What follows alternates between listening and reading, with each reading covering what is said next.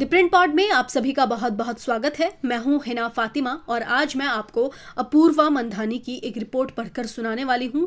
इस रिपोर्ट का शीर्षक है, अवैध पशु तस्करी मामले में गुजरात कोर्ट ने कहा, गाय का गोबर न्यूक्लियर रेडिएशन से बचाता है। गुजरात की एक अदालत ने अवैध रूप से गायों की तस्करी कर उन्हें महाराष्ट्र ले जाने के आरोपी मोहम्मद अमीन को आजीवन कारावास की सजा सुनाते हुए कहा, न्यूक्लियर रेडिएशन गाय के गोबर से बने घरों को प्रभावित नहीं करता। जिस दिन गोहत्या खत्म हो जाएगी, उस दिन पृथ्वी की सभी समस्याएँ हल हो जाएँगी। तापी के जिला एवं सत्र कोर्ट के न्यायाधीश एस वी व्यास ने आदेश में कहा, गाय सिर्फ़ जानवर ही नहीं, माँ भी है। इसीलिए उन्हें गो माता कहा जाता है। गायों से पूरे ब्रह्मांड को मिलने वाले लाभों का वर्णन नहीं किया जा सकता।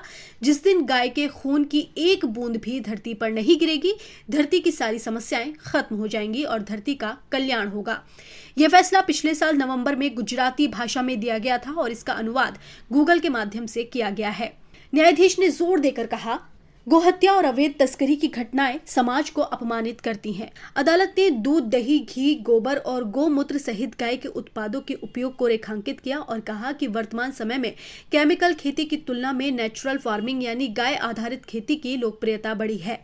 अदालत ने कहा कि जैविक खेती से पैदा होने वाले अनाज कई बीमारियों से बचाते हैं। विज्ञान ने साबित किया है कि गाय के गोबर से बने घरों पर न्यूक्लियर रेडिएशन का भी असर नहीं होता है।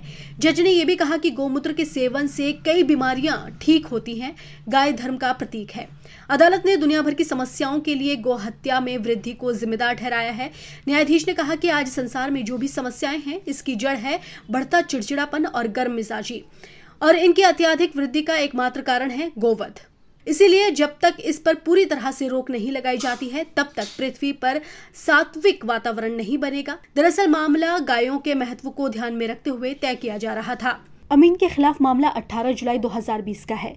जब 16 गायों और बैलों को ले जा रहे एक ट्रक को पुलिस ने सुबह करीब साढ़े पाँच बजे गुजरात के तापी और बनासकांठा जिलों के गाँवों के बीच तिराहे पर रोका था। आरोप था कि मवेशियों को ट्रक में चारे, पानी और पशु चिकित्सा प्राथमिक किट के बिना ले जाया जा रहा था। यह भी आरोप था कि 16 पशुओं में से एक गाय और एक बैल की मौत हो गई थी। अमीन को अगस्त 2020 में इस मामले के संबंध में गिरफ़्तार किया गया था।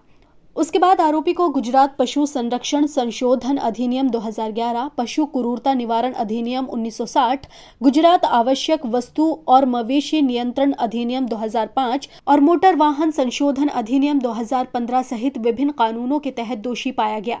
गुजरात पशु संरक्षण संशोधन अधिनियम की धारा आठ दो के तहत अमीन के ऊपर आजीवन कारावास की सजा और पाँच लाख रुपए का जुर्माना लगाया गया है। धारा आठ दो और धारा पाँच एक के उल्लंघन के लिए आजीवन कारावास का प्रावधान है। इसके तहत किसी भी पशु की हत्या करना अपराध है। कानून की धारा पाँच सक्षम प्राधिकारी से प्रमाण पत्र के बिना पशुओं की हत्या पर रोक लगाती है। धारा छह एक कुछ विशिष्ट पशुओं की तस्करी पर रोक लगाती है। इसके तहत किसी व्यक्ति को हत्या के मकसद से ऐसे पशु की तस्करी करने वाला माना जाएगा, जब तक कि मामला इसके विपरीत साबित न हो। मामले पर विचार करते हुए अदालत ने कहा कि उसे ये मानना पड़ा कि आरोपी पशुओं को गो हत्या के इरादे से ले जा रहा था।